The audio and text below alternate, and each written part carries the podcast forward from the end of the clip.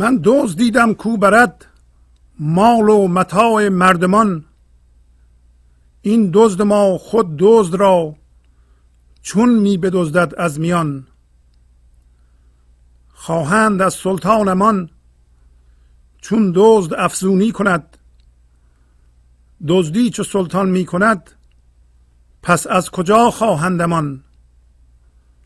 عشق است آن سلطان که او از جمله دزدان دل برد تا پیش آن سرکش برد حق سرکشان را موکشان عشق است آن دزدی که او از شهنگان دل می‌برد. در خدمت آن دزد بین تو شهنگان بیکران. آواز دادم دوش من خفتگان دزد آمده است. دزدی او از چابکی در هین زبانم از دهان. گفتم ببندم دست او. خود بست او دستان من. گفتم به زندانش کنم. او می نگنجد در جهان. از لذت دزدی او هر پاسبان دزدی شده. از حیله و دستان او هر زیرکی گشته نهان. خلقی ببینی نیم شب. جمع آمده کان دزد کو. او نیز می‌پرسد که کو آن دزد؟ او خود در میان. ای مایه هر گفتگو. ای دشمن و ای دوست رو. ای هم حیات جاودان. ای هم بلای ناگهان. ای رفته اندر خون دل. ای دل تو را کرده بهل. بر من بزن زخم و مهل. حقا نمی‌خواهم امان. سخت کمانی خوش بکش. بر من بزن آن تیر خش. ای من فدای تیر تو. ای من غلام آن کمان. زخم تو در رگهای من. جان است و جان افزای من. شمشیر تو بر نای من. حیف است ای شاه جهان کو حلق اسماعیل تا از خنجرت شکری کند. جرجیز کو که از زخم تو جانی سپارد هر زمان. شه شمس تبریزی مگر چون باز آید از سفر یک چند بودن در بشر شد همچو انقا نشان. با سلام و احوال پرسی برنامه گنج حضور امروز رو با غزل 1810 از دیوان شمس مولانا شروع می کنم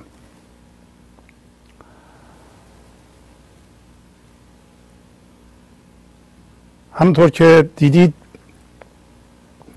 مولانا میگه که ما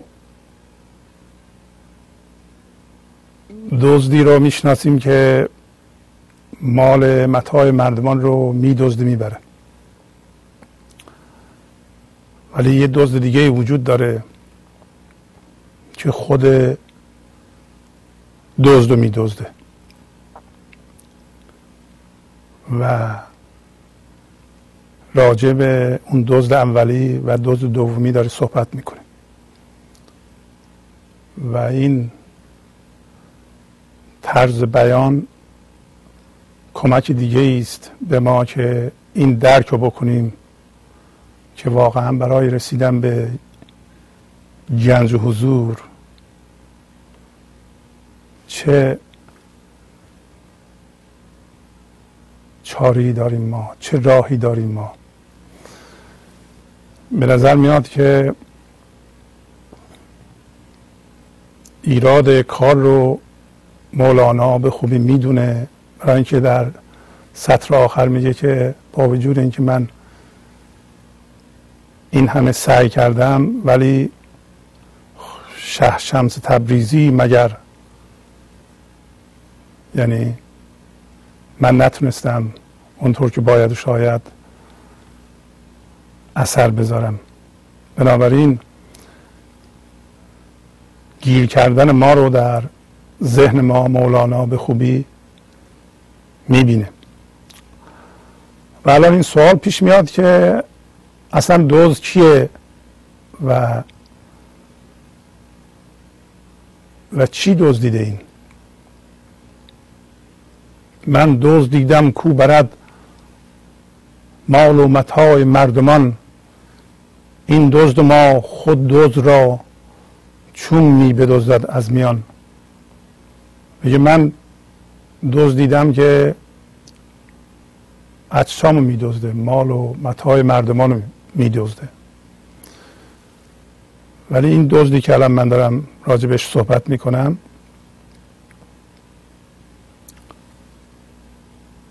خود دزد رو میدزده و میگه چگونه میدزده؟ چون می از میان. و در این چون خیلی معانی وجود داره. دوز در واقع ما انسان ها هستیم. چی دزدیده ایم؟ اونه که ما دزدیده ایم زندگیه. در واقع زندگی زندگی نشده است. اون ما دزدیده ایم پس چیزی که ما به عنوان زندگی پسنداز کرده ایم این جز درد چیزی دیگری نیست. و زندگی دزدیده شده تبدیل به درد شده. پس ما انسان ها زندگی زندگی نشده رو در خودمون به صورت پسنداز داریم و مولانا این کار رو میگه. دزدیدن زندگی. ما فکر کردیم که زندگی هم مثل پوله. یه مقدار باید خرج کرد. یه مقدار برای آینده باید گذاشت تا بعد ما ازش استفاده کنیم. ولی زندگی در این لحظه است. و اگر زندگی نکنی و این زندگی رو به طور کامل زندگی نکنی تبدیل به درد میشه.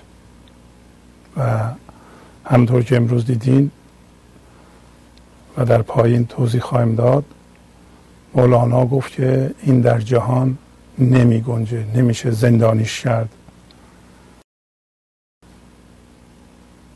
نمیشه پسنداز کرد.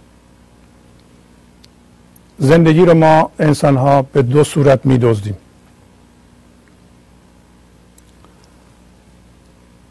که هر دو صورت به صورت درد در ما ظاهر میشه. برای زندگی زندگی نشده است. زندگی باید این لحظه به طور کامل زندگی بشه و تمام بشه.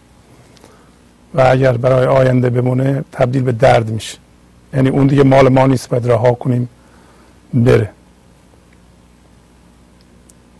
مثلا شما وقتی به بچه دو ساله میگین گریه نکن با خشم میگین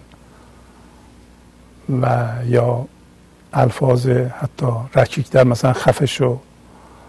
و بچه گریهش رو قطع می‌کنه.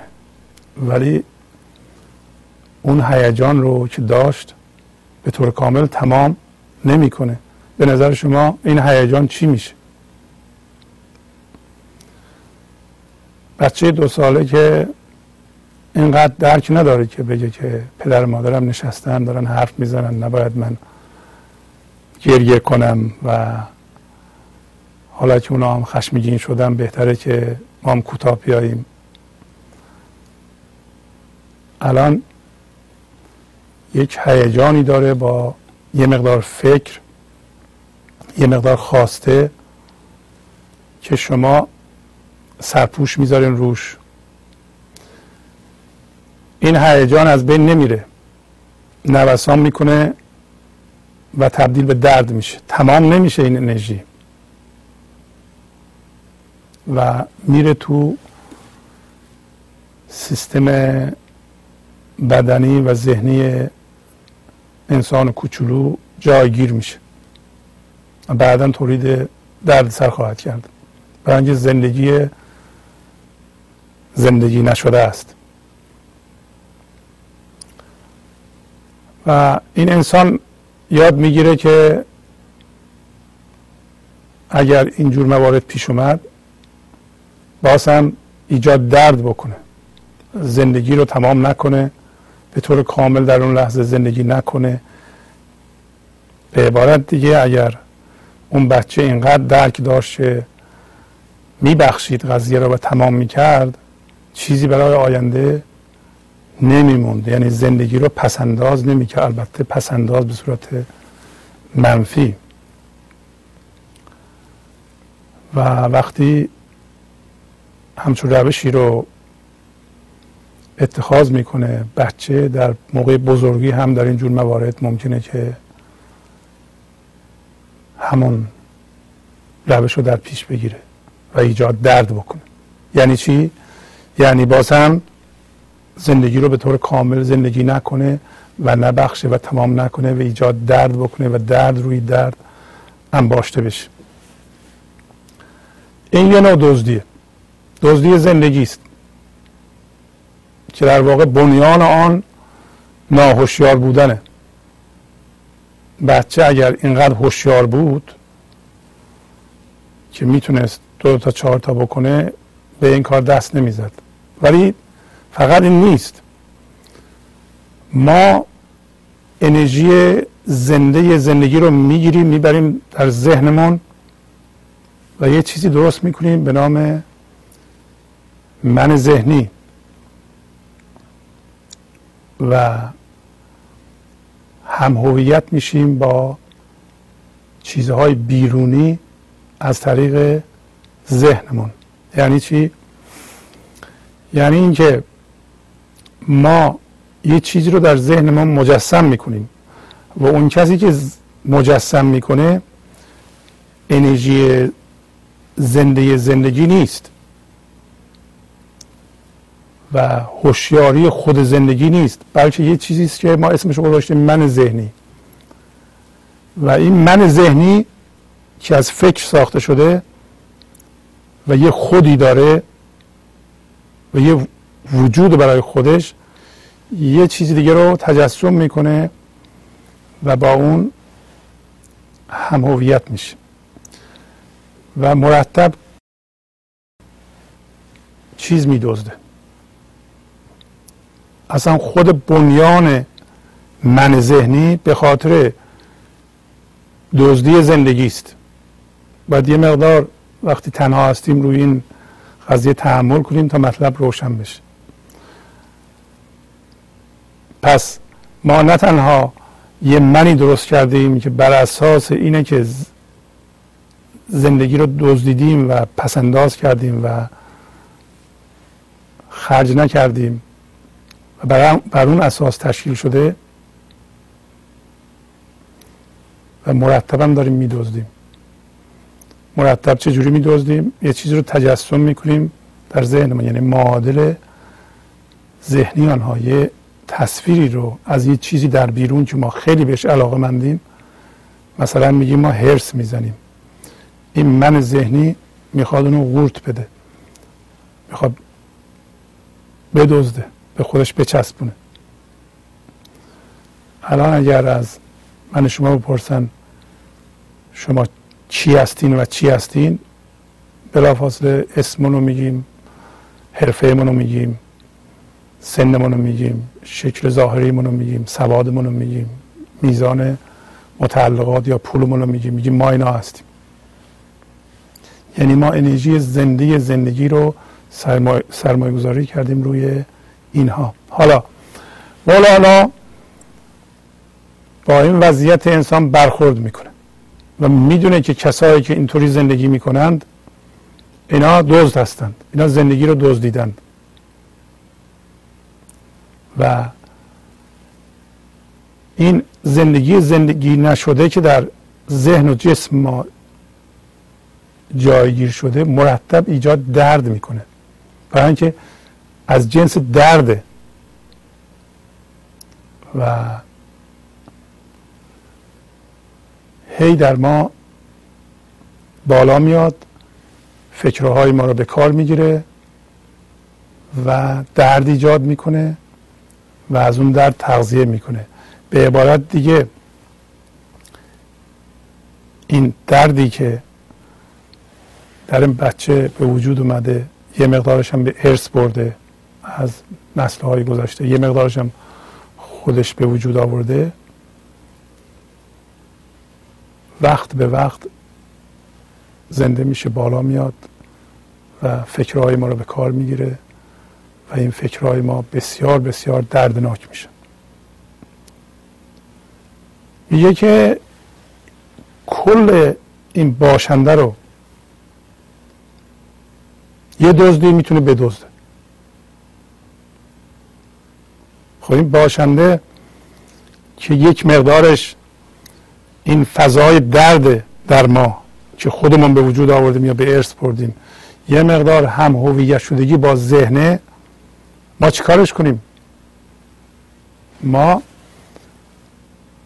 بی خودی مولانا نمیگه که شه شمس تبریزی مگر چون باز آید از سفر. برای اینکه می‌بینه که هرچی که ایشون به ما نصیحت می‌کنن راهنمایی می‌کنن ما تبدیل به به اصطلاح الگوهای ذهنی می‌کنیم. مربوط تبدیل به مواد ذهنی می‌کنیم. فکر می‌کنیم باش بازی بازی می‌کنیم و درک نمی‌کنیم. و حالا چیکار باید بکنیم؟ میگم به گوش میشنویم ولی درکش نمی کنیم و الان میگه که من دوز دیدم کو برد مال و متاع مردمان این دزد ما خود دزد را چون می بدزدد از میان. خواهند از سلطانمان چون دزد افزونی کند. دزدی چه سلطان می کند پس از کجا خواهندمان؟ میگه که یه دزدی وجود داره که خود این دزد رو میدزده. یعنی همین فضای درد رو میدزده هم من ما رو میدزده. این اتحاد شوم فضای درد در ما و من ذهنی در واقع بزرگترین مسئله ماست. من ذهنی خیلی دوست داره که این فضای درد هم که مثال زدم که از کجا به وجود اومده و چجوری ما می‌تونیم در واقع با نبخشیدن و تمام نکردن این لحظه حالا هر اتفاق میفته علال اصول باید در این لحظه تمام بشه و چون تمام نمیشه این انرژی زنده زندگی در این لحظه در ما به صورت انرژی زندگی نشده نوسان می‌کنه و به اون فضای درد میچسبه. و من ذهنی دوست داره که وقتی این فضای درد در ما بالا میاد با اونم هم هویت بشه و اونم جزو خودش بکنه. و در موقع ما دیگه یک انسان دردکش میشیم. ما چجوری از این وزن نجات پیدا کنیم؟ داره میگه که از سلطان کمک می‌خواند از پادشاه کمک می‌خواند اگر دزدی زیاد بشه. حالا وقتی که خود سلطان دزدی می‌کنه پس از کجا کمک بخوان امان بخوان؟ جوابش یک راهنمایی بزرگیه برای ما. از هیچ جا. از هیچ جا ما نمی‌تونیم امان بخوایم. وقتی که این دزد میاد می‌خواد من ما رو ببره هیچ چاره ای نداریم جز اینکه بدیم ببره. بعد میگه عشق است آن سلطان که او از جمله دزدان دل برد تا پیش آن سرکش برد. حق سرکشان را موکشان بازم معانی کلیدی هست در این سطر. داره میگه که این دزدی که من الان صحبت می‌کردم و اون سلطان که گفتم دزدی می‌کنه این عشق. عشق است آن سلطان که او از جمله دزدان دل برد. پس معلوم شد صحبت دزدی به اصطلاح اشیا نبوده. صحبت دزدی چیزی است که ما انسان ها به عنوان دزد دزدیدیم و دلمون کردیم. اون چیزی که هویت ماست الان مثلا چه چیزی برای شما مهمه؟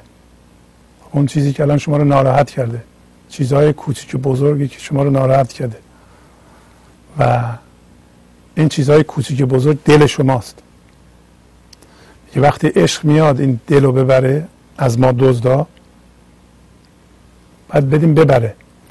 اگر ندیم ببره چی میشه؟ موکشان حق ما رو می‌کشه به سوی عشق. این تقریبا حجت رو تمام می‌کنه که در واقع عشق هست که ما به سوش حرکت می‌کنیم یا ما لازم داریم یا ما زنده به اون هستیم. عشق هست که در زندگی راهنمای ماست. یا به این ترتیب که ایشون بیان می‌کنند حق ما رو موکشان اگر رضایت ندیم ما سرکشان رو می‌کشه یا می‌بره به سوی او. تا پیشان سرکش برد حق سرکشان را موکشان. ما چرا سرکشیم؟ برای اینکه اون چیزی را که دزدیدیم اونو نمی‌خوایم رها کنیم. اون مایه افتخار ماست مایه بودن ماست مایه وجود ماست. ما با هر چیزی که هم هویت شدیم اونو نمی‌خوایم رها کنیم. حتی درد منو همون بچه ای که در دو سالگی اون وضع بیعشقی براش بوده الان درد داره و در جسم و ذهنش جایگیر شده و عشق می‌تونه اینا زوب کنه الان که چهل سالشه اجازه نمیده این درد بره. میگه اجازه نمیدی حق حق موکشا میبنی. یعنی سرنوشت تو اینه تو چی چاره دیگه ای نداری. بنابراین وقتی میگه از کجا خواهند امان وقتی سلطان دزدی می‌کنه از هیچ جا نمی‌تونی امان بخوای. به عبارت دیگه داره میگه که ما هیچ چاره ای نداریم جز اینکه به سوی عشق بریم یا درد بکشیم. تازه وقتی درد می‌کشیم باید متوجه بشیم به این علت که به میل خودمون با رضایت نمیریم به سوی عشق به این علتی که درد می‌کشیم. و این چیزهای کوچیک بزرگ که به شما استرس میده معنیش چیه؟ معنیش اینه که اینو باید رها کنی بره. اینو باید ببخشی. با این باید یکی بشی الان. اون چیزی که اذیت می‌کنه ما تمام چیزها کوچیکن برای اینکه همه در حال گذر هستن. هیچ چیز بزرگی وجود نداره. بعضی چیزها برای ما خیلی بزرگن بعضی چیزها کوچیکند. ولی همه در واقع کوچیکن. پس بنابراین ما هیچ علاجی نداریم جز اینکه رضایت بدیم و تا حق ما رو به سوی عشق بکشه و تا زمانی که این فضای درد در ما وجود داره و ما نمی‌ذاریم این بره و این هم هویت شدگی را اجازه نمیدیم بره. ما همینطوری موکشان کشیده خواهیم شد. تا زمانی که یه دفعه به خودمون بیاییم بگیم که این چیزی که ناراحت می‌کنه منو این یه قسمتی از من منه. این من من نمی‌ذاره. پس این یه قسمت رو اجازه بدم اون عشق ببره و این عشق در بیرونه نه عشق از درون زنده میشه. عشق در واقع تولد خدا به جهان دویی به وسیله ما. میگن عشق خدا عشقه. ولی بهتره بگیم عشق تولد خداست در ما و یا به جهان دویی. چون عشق مربوط به جهان دویی است وقتی شما میگین عشق حتما یه عاشق وجود داره یه معشوق وجود داره. یه عشق ورزنده وجود داره یا یا کسی که یا چیزی که بهش ما عشق میورزیم. پس جهان دوییه. و در واقع داره میگه حق ما رو میکشونه به سمت عشق تا خودش به وسیله ما متولد بشه به این جهان.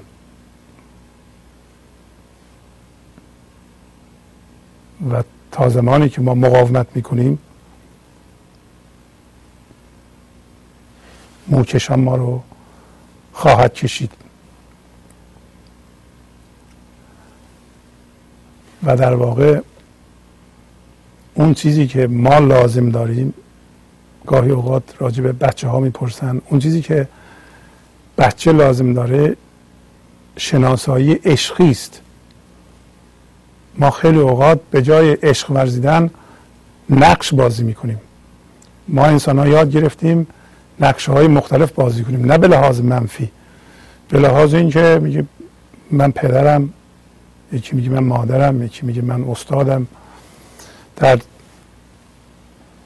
جاهای مختلف نقشه های مختلف بازی می‌کنیم. یه جا نقش پدر مادر بازی می‌کنیم یه جا میریم بیرون با مغازهدار یه جور صحبت می‌کنیم اونجا یه نقش بازی می‌کنیم بعد میاییم خونه یه جور برخورد می‌کنیم بعد میریم با بچهمون برخورد بکنیم یه جور برخورد می‌کنیم. ما خودمون در واقع نیستیم. ما نقش بازی می‌کنیم. و نقش یعنی من. می‌تونیم زنده به عشق بشیم وظایفمون انجام بدیم. ولی وظایف ما که در اون نقش مستطره عشق نیست. و ما بچه میگیم خب هومورک رو کردی چی لازم داری؟ لباس لازم داری؟ اینم لازم داری؟ اینو همه رو ما تامین می‌کنیم. فکر می‌کنیم اگه همه رو تامین کنیم کافیه. کافی نیست. شما یه موقع می‌بینید یه بچه در یه خانواده فقیر که هیچی ندارم بسیار بسیار شاده در یه خانواده بسیار بسیار دارا بچه آسی و خشمگین در حال اصلا وضعیت رفاه اون بچه با این بچه زمین تا آسمان فرق داره. چرا؟ برای اینکه در این خانواده فقیر عشق هست پدر مادر بچه رو شناسایی می‌کنند شناسایی عشقی می‌کنند. شناسایی عشقی رو ما لازم داریم. ما اینو لازم داریم یکی به ما بگه که من تو را قبول دارم و به عنوان انسان می‌شناسم و به زبان مهر و عشق بگه و اون بودن ما رو بالا میباره بیاره. و یک همچون چیزی رو ما می‌شناسیم. ذات ما می‌شناسیم بنابراین بچه در خانواده ثروتمند که فقط نقش بازی میشه و فرض بر اینه که حالا که همه چی رو تامین کردن بچه باید شاد باشه اصلا شاد نمیشه. و اعتراضش به اینه که تو چرا بنا به رسمیت نمی‌شناسی؟ تو چرا منو نمی‌شناسی؟ تو چرا به من عشق نمیدی؟ من اینا رو نمی‌خوام. پس این صحبت معلومت ها که صحبتشو می‌کنه ما یه موقعی هست یه چیزهای به اصطلاح جامد می‌تونیم به مردم بدیم. یه موقعی هست که شناسایی عشقی می‌کنیم. شناسایی عشقی دو نفر از همدیگه سبب میشه که بودن هر دو نفر بالا بیاد و عشق بروز کنه و عشق متولد بشه به این جهان. تضاد و ستیزه سبب میشه که اون دیو در ما بیدار بشه. اون فضای درد در ما بیدار بشه. من ما قوی تر بشه. ما خیلی موقع میگیم نقد و تصحیح. نقد و تصحیح یعنی من می‌خوام تو رو در واقع تحقیر کنم. بگم تو رو به رسمیت نمی‌شناسم. تو ازن حتی در حد انسان هم نیستی. این چی نمیشه که عشق بالا آوردن؟ این دیو در آدم بالا میاره ما چجوری می‌تونیم به این ترتیب اتحاد و وحدت بین انسان ها در جهان ایجاد کنیم که ما هی به نقد می‌کشیم. نقد ما هم یعنی ازم به در واقع به هیچ کردن طرف مقابل. پس نقد نداریم بلکه جمع کردن انرژی ها داریم. به رسمیت شناختن داریم. شناسایی عشقی داریم در جهان. داره این صحبت ها رو می‌کنه مولانا. عشق هستم دزدی که او از شهنگان دل می‌برد. در خدمت آن دزد بین تو شهنگان بیکران میگه عشق که از پاسبانان شهنگان دل می‌بره. و تو شهنگان بیکران شهنگان بیکران انسانهای با حضور کامل هستند. میگه تو در خدمت اون دزد بین یا اون سلطان بین یا در خدمت عشق بین شهنگان بیکرانو شهنگان بیکران. در اینجا انسانهای حضورداری مثل مولاناست که دل ما رو می‌بره دل ذهنی ما رو درد ما رو زوب می‌کنه. به ما راهنمایی می‌کنه که چجوری به عشق روی بیاریم چجوری اجازه بدیم عشق در ما کار بکنه. اگر خوب تحمل کنیم و درک کنیم. ولی یک راهنمایی های دیگه هم می‌کنه که ما رو از ذهن بیرون میاره که الان بهش می‌رسیم. آواز دادم دوش من کی خفتگان دزد آمده است. دزدید او از چابکی در هین زبانم از دهان. میگه دیشب من آواز دادم که مردم خفته اید؟ دزد آمده است. درست مثل اینکه خونه آدم دوز بیاد شب سر صدا را بندازه. حالا این چه جور دزدیه؟ یعنی عشق آمده است. عشق آمده است. مولانا شاید خودشو میگه. خفتگان خفتگان در واقع انسان های هم هویت شده با فکر هستند کسانی که در ذهنشون زندگی می کنند اینا خفتگان هستند خفته فکرشون هستند و شب یعنی جهان ذهن. میگه یه عده از انسان ها که اکثریت مردم کره زمین رو تشکیل میده میگه من بین اینها سر صدا رو انداختم که عشق آمده است. عشق آمده است از بعد به تولد انسان عشق آمده است. ولی میگه اون دزد از چابکی زبانم رو از دهانم دزدید. یعنی چی؟ یعنی زبانم در اختیار اون قرار گرفت. دیگه نتونستم زیاد حرف بزنم. به اون لحن و کلامی که می‌خواستم حرف بزنم نشد. عشق شروع کرد حرف زدن پس معلوم میشه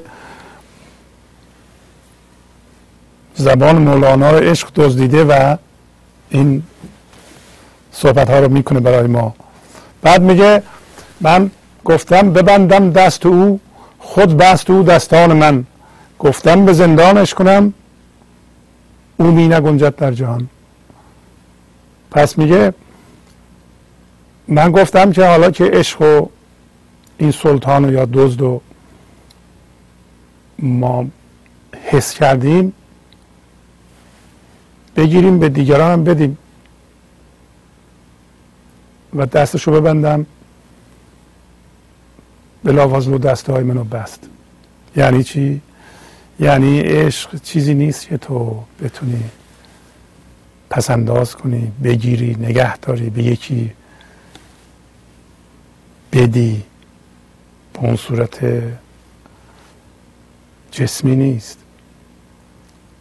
بعد میگه من گفتم اینو بکنمش به زندان ولی او در این جهان نمی گنجه پس معلوم میشه مولانا داره به ما راهنمایی می‌کنه که عشق به وسیله ما به این جهان متولد میشه و مال این جهان نیست و نمیشه اینجا در یه چیزی گنجاندون و یا زندانش کرد و یا و یکی از شاید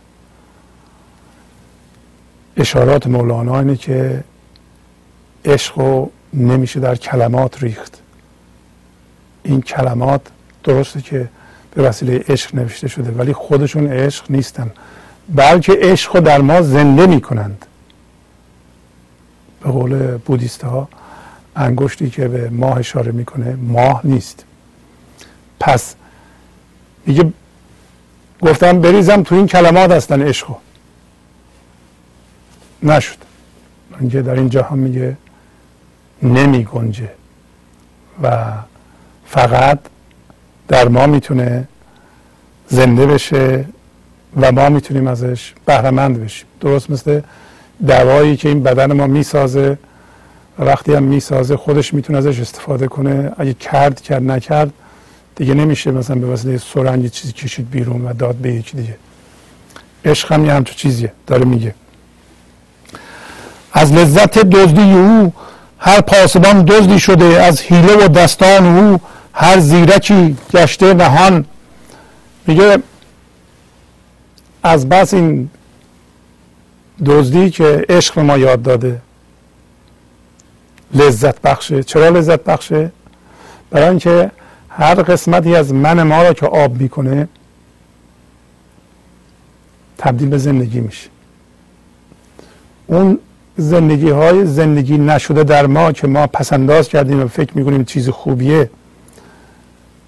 حتی چیزهای معمولی مثل همین چینه ورزی ها رنجش ها که مثلا من از یکی رنجیدم فکر می‌کنم اگه نبخشم چیز خوبیه. ولی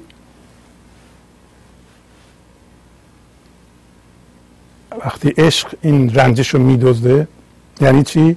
یعنی شما این رنجش رو رها می‌کنین و به جاش عشق رو می‌ذارین. این رنجش در واقع این انرژی ذخیره شده در اونجا آزاد میشه و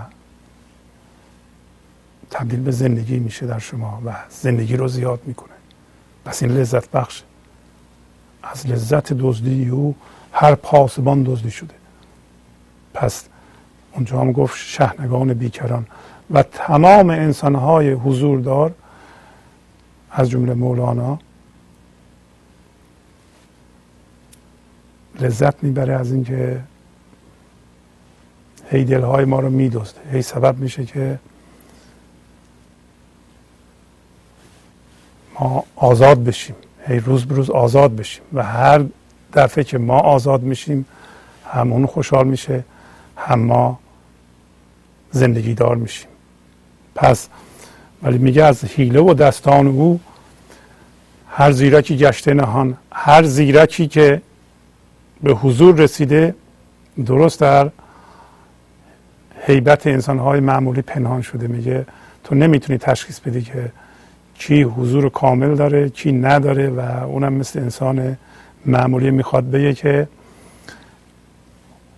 حضور کامل عشق در انسان و از نظر ظاهر در واقع انسان ها یه جورن یکی در عشق یکی عشق داره یکی عشق نداره. ولی اونی که عشق داره اون هم در واقع در حیبت انسان پنهان شده. اونجا هم گفت که شمس تبریزی یک چند در حیبت بشر بود. یک چند بودن در بشر. شد همچه انقابی نشان.، 'میگه، ما که کاری نتونستیم بکنیم. انشالله شمس تبریزی از سفر بیاد و اون کاری بکنه. و او یه چند در بشر بود ولی الان مثل انقا بینشان شد. همطور که دیدید مولانا گفتن که ما انسان ها در واقع زندگی رو دزدیده ایم و فکر کرده ایم که این کار خوبی بوده. ولی این زندگی زندگی نشده تبدیل به درد شده در ما. فقط عشق که می‌تونه این دردها رو در ما زوب کنه. و از اینجا به بعد مولانا می‌بینیم که چقدر داره به ما توصیه می‌کنه که راضی باشیم اگر متوجه شدیم یه چیزی رو دزدیدیم پس بدیم اینو. و در ضمن اشاره که این عشق و این منبع عشق که خود خدا باشه دائما با ماست. میگه خلقی ببینی نیم شب جمع آمده کان دزد کو. او نیز می‌پرسد که کو آن دزد؟ او خود در میان. پس انسان ها رو می‌بینی که در واقع در شب یعنی در جهان ذهن همه در جستجوی دزد هستند. به عبارت دیگه به وسیله ذهنشون خدا را جستجو می‌کنند. و اونم میگه که قاطی اونا شده میگه که دزد کو دزد کو. و در واقع می‌خواد بگه که اونه که میگه دزد کو. به عبارت دیگه ما انسان ها انرژی زنده زندگی رو تبدیل به جستجو در ذهن کردیم. ولی همیشه این زنده بودن زندگی با ماست. اگر ما الان انتخاب کنیم که اونی که دزدیدیم راحت پس بدیم دیگه ما قالب هایی نخواهیم داشت که زندگی رو هی تون بدزدیم. هنوز ما داریم میدزدیم. زندگی رو ما زندگی نمی کنیم بلکه میدزدیم. پس الان میگه ای مایه هر گفتگو ای دشمن و ای دوست رو ای هم حیات جاودان ای هم بلای ناگهان. پس میگه که تو مایه هر گفتگو هستی. هر گفتگویی که صورت می‌گیره هر فکری که ایجاد میشه در واقع تو هستی. یعنی به عبارتی همه چیز مایش خداست. حالا به این صورت بگیم که اگر ما دزدی هامون رو پس بدیم ما قابلیت اینو پیدا می‌کنیم که از طریق ما عشق به این جهان بیاد و ما عشق رو حس کنیم. ولی گفت که نمیشه دیگه. اگر اگه حس کردی نمیشه اینو به قالب بذاری. برای اینکه همین که قالب بذاری میره دیگه. و ولی تو هم حیات جاودان هستی. اگر ما به عشق زنده بشیم و به در همون فضا زندگی رو ادامه بدیم ما گاهی اوقات مزهش رو میچشیم. مزه حضور رو گاهی میچشیم ما. ولی به طور دایم در اونجا نمی‌تونیم بمونیم. اگر ما به طور دایم در اونجا موندیم که اسمش از حیات جاودان و یا بلای ناگهان بلای ناگهان برای من ذهنی می‌تونه یک دفعه من ذهنی رو آب بکنه و از حالا به بعد مولانا داره رضایت خودش رو به پس دادن اون چیزهایی که برداشته یا ما برداشتیم داره بیان می‌کنه. یعنی هر وضعیت نامطلوب می‌تونه به اندازه وضعیت مطلوب برای ما مفید باشه. اون چیزی که اذیت می‌کنه ما رو نباید ما ازش فرار بکنیم.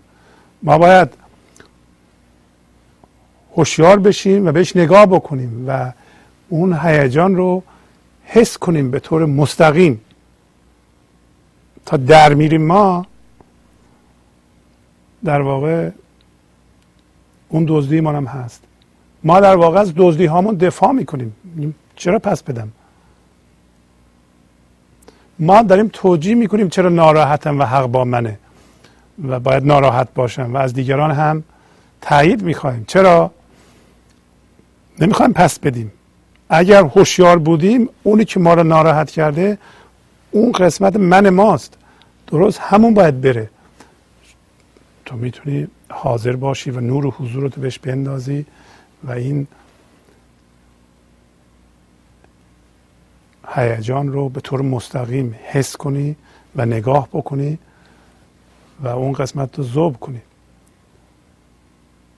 گاهی اوقات درد داره. یه ذره می‌تونی درد بکشی. اشکالی نداره ولی اون قسمت زوب میشه.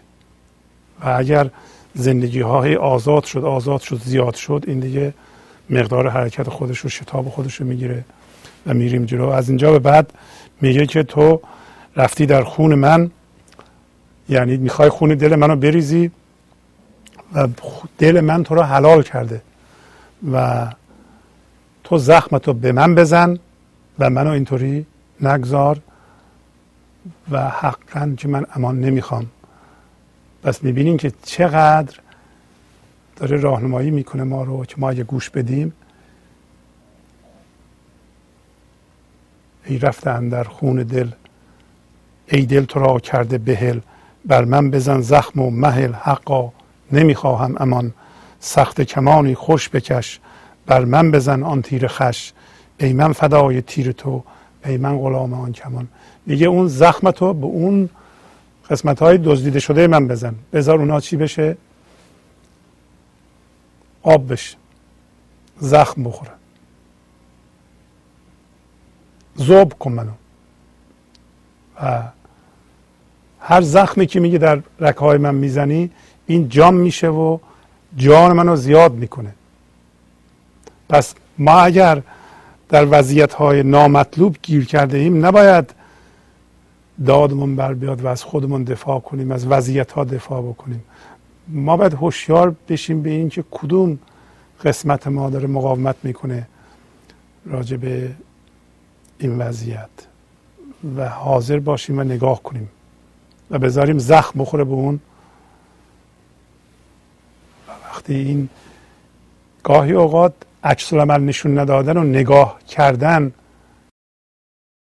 درد داره ولی اون قسمت تو رو که می‌خواد واکنش نشون بده زوب می‌کنی برای تو بهش نگاه می‌کنی بهش میگی که تو همون چیزی هست که من دزدیدم. می‌خوام رها کنم بری. می‌خوام پس بدم.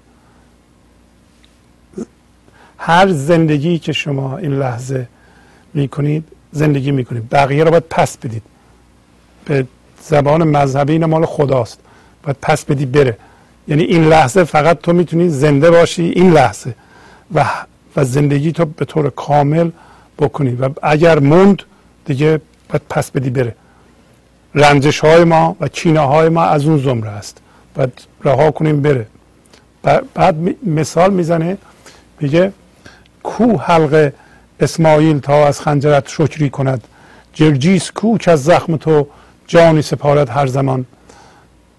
پس معلوم میشه حلق اسماعیل می‌دونید که اسماعیل پسر ابراهیمه که دستور اومده از طرف خدا که پسرش رو ابراهیم قربانی کنه. و اینجا داره نشون میده که چقدر اسماعیل راضیه به این کار. یعنی چی؟ یعنی اون قسمت وجود ما باید رها بشه یا ما بنده ها رو ببریم به اصطلاح. ما آزاد بشیم چقدر اون راضیه که از ما جدا بشه بره ولی ما اونو گرفتیم و باش هم هویت شدیم و نمی‌خوایم بذاریم بره. میگه کو؟ تو چرا متوجه نمیشی به این قضیه که اسماعیل واقعا راضی بود که حالا در, در اون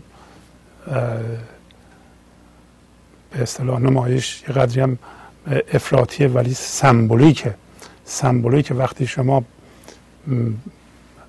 بدترین بند که هم هویت شدگی با فرزند و کنترل و نه عشق. اتفاقا عشق بعدا به وجود میاد که به صورت همون قربانی یا گوسفند به وجود میاد که گوسفند سمبل بیگناهی و لطافت و عشق. یعنی تا ما نذاشتیم اون بنده پاره بشه تا ما متصل به دزدی هامون هستیم هنوز از اون گوسفند خبری نیست. و بعد میگه جرجیس کو؟ جرجیس می‌دونیم پیغمبر بنی اسرائیل بود و با قومش رفت پیش یک کسی به نام به نظرم دازیانه و اون دازیانه یک بطی داشت به نام آفالون. که بهش رفت بهش گفت که می‌خواست پناه بگیره. یه جایی فکر کرد که این دازیانه یک انتخاب خوبیه. رفت پیشش دید این بت پرست یه بطی داره و وقتی رسید به اون شهر بیرون شهر بودند و همه به این بت اون حاکم تعظیم می‌کردن و به اینا هم گفتن که شما هم تعظیم بکنید. و جرجیس گفت من نمی کنم و من فکر کرد که بهتره که این حاکم رو به راه راست هدایت کنه و به خدا دعوت کنه از بتپرستی آزادش کنه. بس بنابراین رفت به حاکم گفت که من تو را به خدا یکتا دعوت می‌کنم و از این حرفا. اون گفت که این حرفا من سرم نمیشه به این بت باید تعظیم کنی.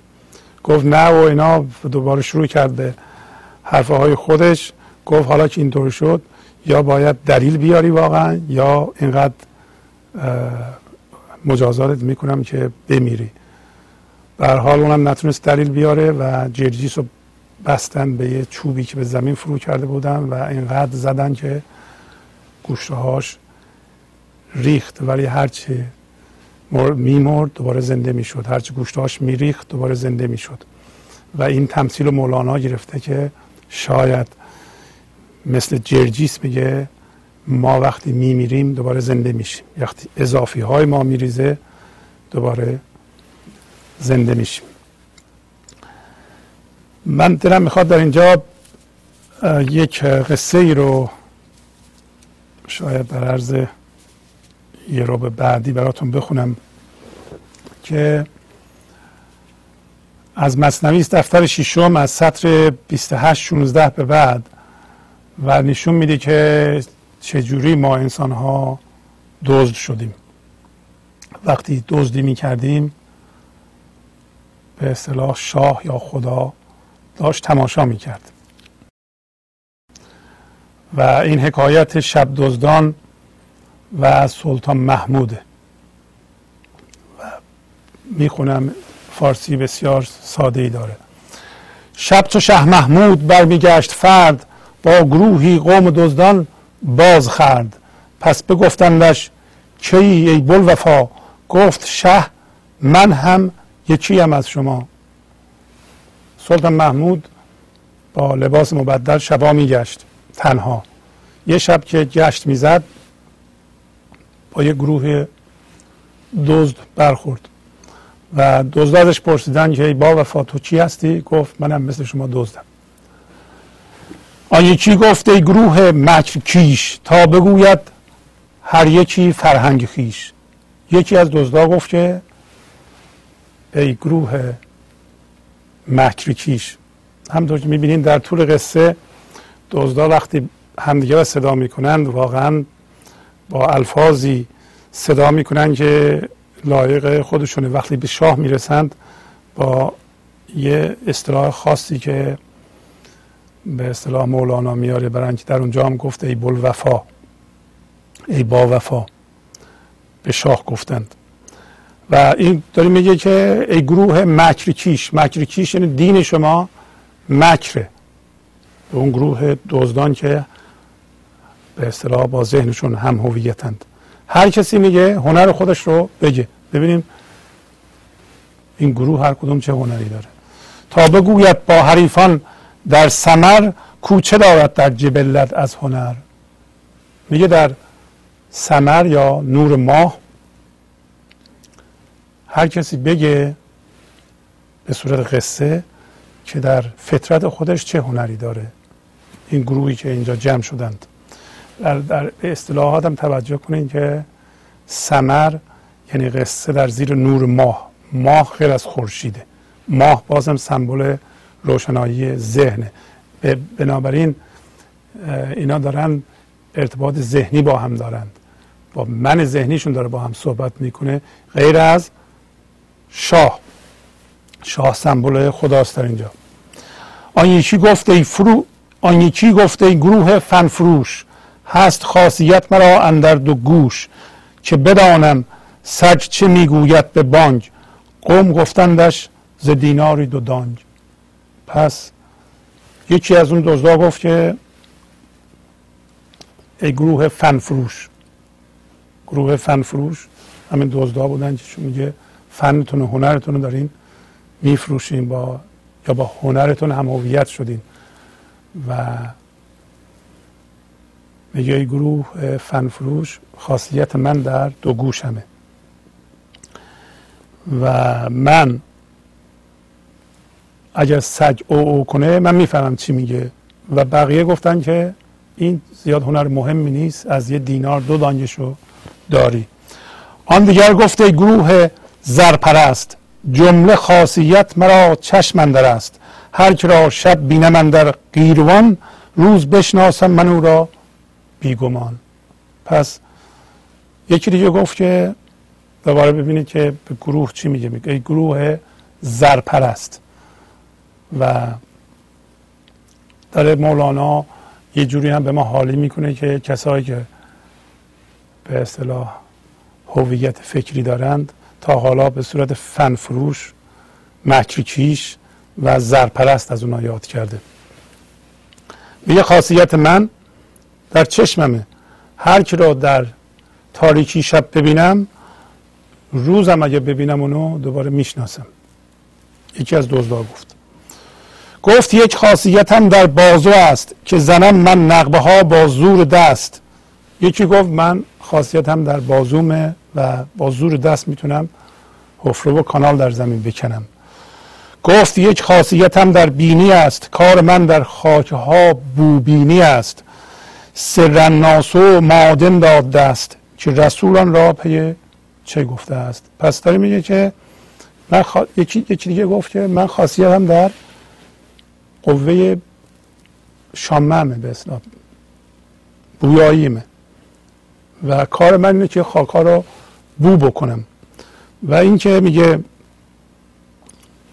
به من الان اینو درک کردم که چرا رسول حضرت رسول گفته است که مردم همچون معادن هستند. برای اینکه من از طریق بو این مطلب رو متوجه میشم. من ز خاک تم بدانم کندران چند نقد است و چه دارد او کان. در یکی کان زر بی اندازه درج واندگر دخلش بود کمتر ز خرج. پس میگه من از خاک تن می‌تونم بفهمم که این در این چقدر نقدینه هست و چه جور معدنی درش هست. و در, در یک کان در یک معدن زر بی اندازه وجود داره ولی یکی دخلش به اصطلاح کمتر از خرجش همچه مجنون بو کنم من خاک را خاک لیلی را بیابم بی خطا. بو کنم دانم زهر پیراهنی گر بود یوسف و گر آهرمنی پس میگه که این کسی که بو می‌کنه میگه مثل مجنون من خاک بو می‌کنم و خاک لیلی را بی خطا پیدا می‌کنم. میگم وقتی لیلی مرده بود مجنون دنبال قبرش میگشت و طایفه لیلی نشون نمی‌دادم قبر لیلی را و اون بو کرد و خاک لیلی رو و قبر لیلی رو پیدا کرد. داره به اون اشاره می‌کنه. و من میگه هر پیراهنی رو بو کنم می‌تونم بفهمم که این پیراهن یوسفه یا پیراهن اهرمنه همچه احمد که برد بو از یمن زان نصیبی یافت این بینی من. مثل مثل حضرت احمد که از یمن بو می‌کشید بوی اویس قران رو می‌کشید از اون نصیب از اون به اصلاح قوه بویایی بینی من نصیبی یافته است. که کدامین خاک همسایه زر است یا کدامین خاک صفر و ابتر است. که من میگه می‌فهمم چه خاکی همسایه زره و چه خاکی صفر و ابتره. همه این خاصیت هایی که مولانا میگه ممکنه در یه انسان باشه ممکنه در انسان های مختلف باشه هیچ فرق نمی‌کنه. ولی این خاصیت ها این استعدادها همه سبب شده که می‌بینین که اینا می‌خوان برن یه چیزی بدزدن و اون چیزی هم که می‌خوان بدزدن باز هم زندگی. الان یه ذره پیش بریم خواهیم فهمید. گفت یک نک خاصیت در پنجم که کمندی افکنم طول علم. یکی گفت من خاصیت در پنجمه و می‌تونم کمندی به اندازه کوه بندازم. همچو احمد که کمند انداخت جانش تا کمندش برد سوی آسمانش. گفت حق گفت حقش ای کمند انداز بیت.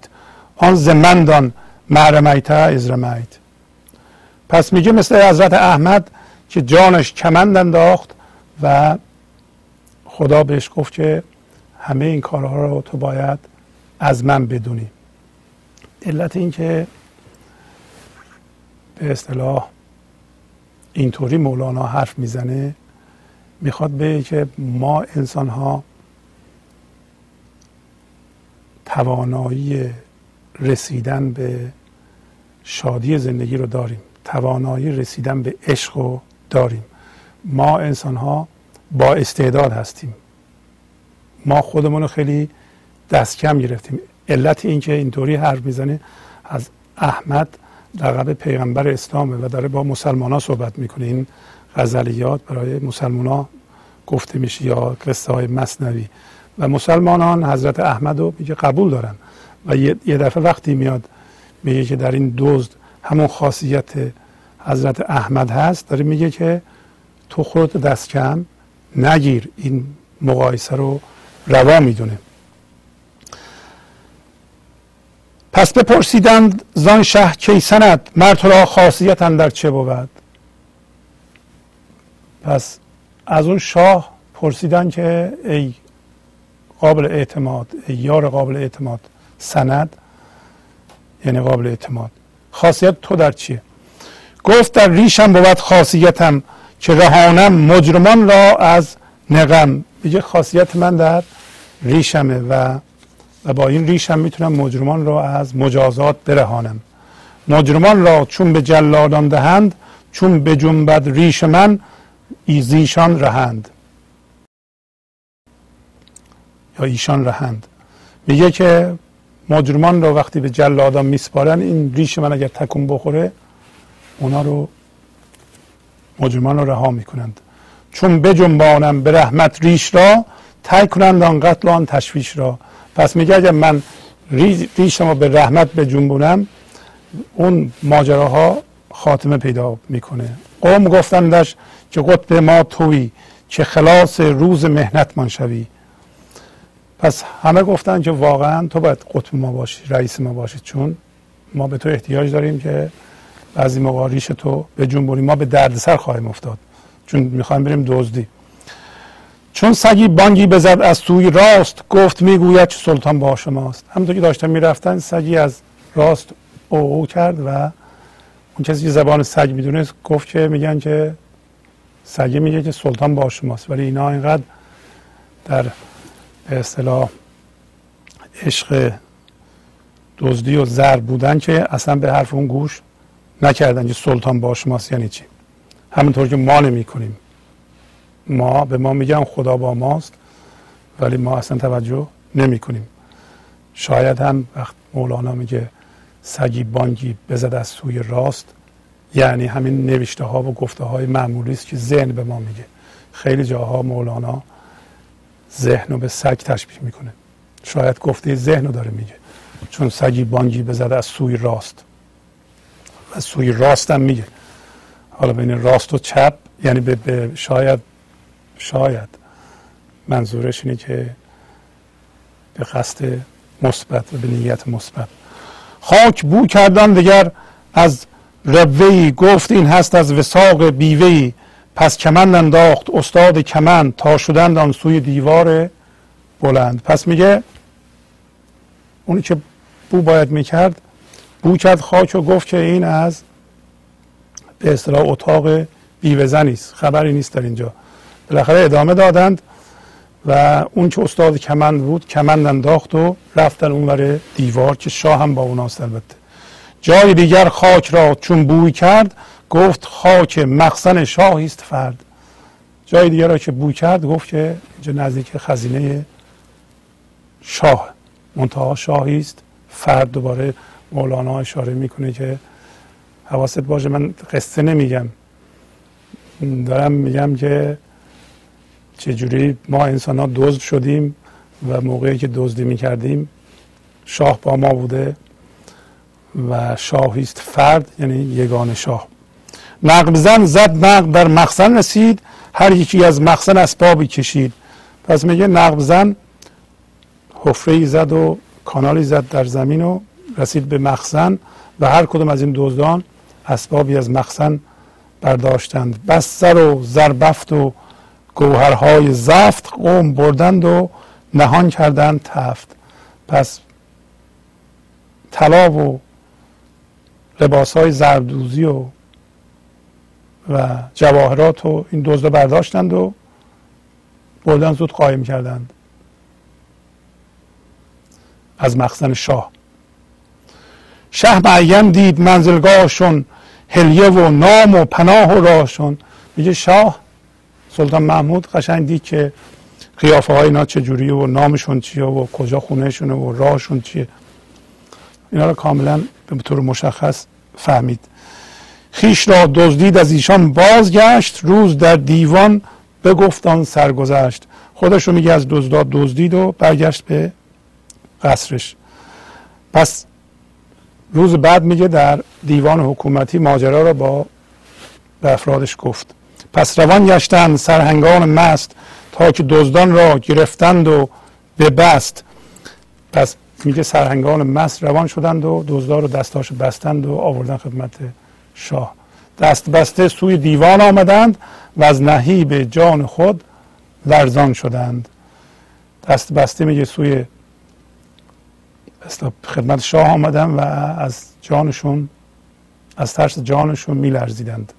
چون که استادند پیش تخت شاه یار شبشان بود آن شاه چما وقتی جلوی تخت شاه وایستادند آن شاه چما همون یار شبشون بود. آنکه چشمش شب به هر کنداختی روز دیدی بیشکش بشناختی. شاه را بر تخت دید و گفت این بود با ما دو شبگرد و قرین. اون کسی که شب در تاریکی حج را می‌دید و روز رو در روز اونو میشناخت گفت که این کسی جون بالا نشسته دیشب با ما بود. عارف شه بود چشمش آنچه چندین خواست معذرت می‌خوام. شاه را بر تخت دید و گفت این بود با ما دوش شبگرد و قرین. آنچه چندین خاصیت در ریش اوست این گرفته ما هم از تفتیش و تفتیش اوست. پس میگه اونی که این همه خاصیت در ریش اونه این گرفتاری ما هم از به اصطلاح تفتیش همونه. عارف شه بود چشمش لاجرم برگشاد از معرفت لب با حشم. یه شاه را شناخته بود بنابراین با بقیه که نمیشناختن با حشم شروع کرد به از معرفت صحبت کردن. گفت و و معکم این شاه بود. فعل ما می‌دید و سرمان میشنود. بعد میگه که این به اصطلاح خدا با ماست یا شاه با ماست یا او با ماست یا او با شماست این معنا رو که شنیده اید مستاقش همین بود. همین شاه دیشب با ما بود همین شاه بود که با ما بود و به اصطلاح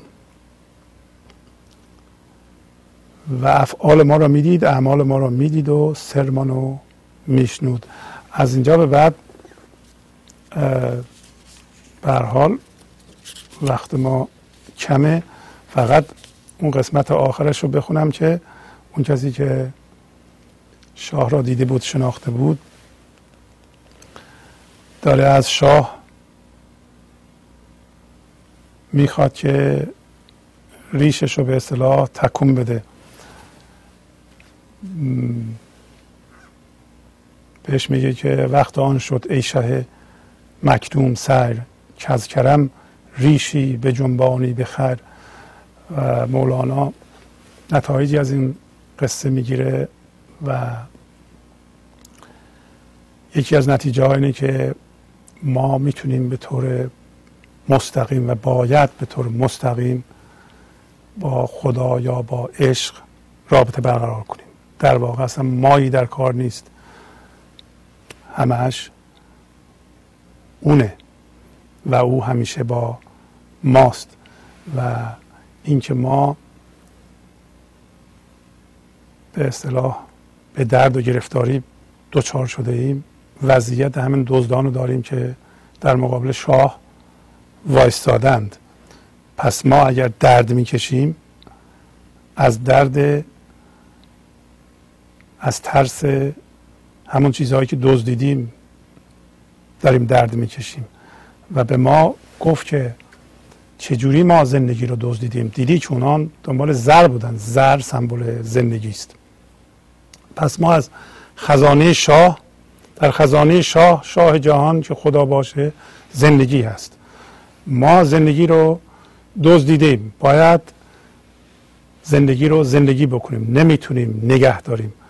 اون دزدا هم هرچی که دزدیده بودن گرفتن و بالاخره داره میگه که وقت آن شد ای شه مکدوم سیر که از کرم ریشی به جنبانی به خیر. و وقت اونه که ای شاهی که به طور پنهان سیر می‌کنی. از روی کرم یه ریشی برای ما به جنبانی تا ما رها بشیم. جنبانیدن ریش او در واقع زایده شدن عشق در ماست. و اونجا هم گفت که اگر ما به میل خودمون این کار رو نکنیم موکشان ما رو حق می‌بره به سوی عشق. پس بالاخره نتیجه می‌گیریم که اگر وضعیت های ناگوار برای ما وجود داره معنیش اینه که اون وضعیت های ناگوار می‌تونه برای ما به اندازه وضعیت های گوارا مفید باشه. داره به ما نشون میده اون وضعیت ها که کدوم قسمت خودمون رو باید رها کنیم. اجازه بدیم که عشق زوب کنه. با تشکر از شما که به این برنامه توجه فرمودید و با تشکر از همکاران اتاق فرمان و در ضمن با آرزوی شادی و شادکامی برای شما در سال جدید و صلح و آرامش بیشتر برای جهان در سال جدید شما را تا هفته بعد به خدا میسپارم. خدا نگهدار.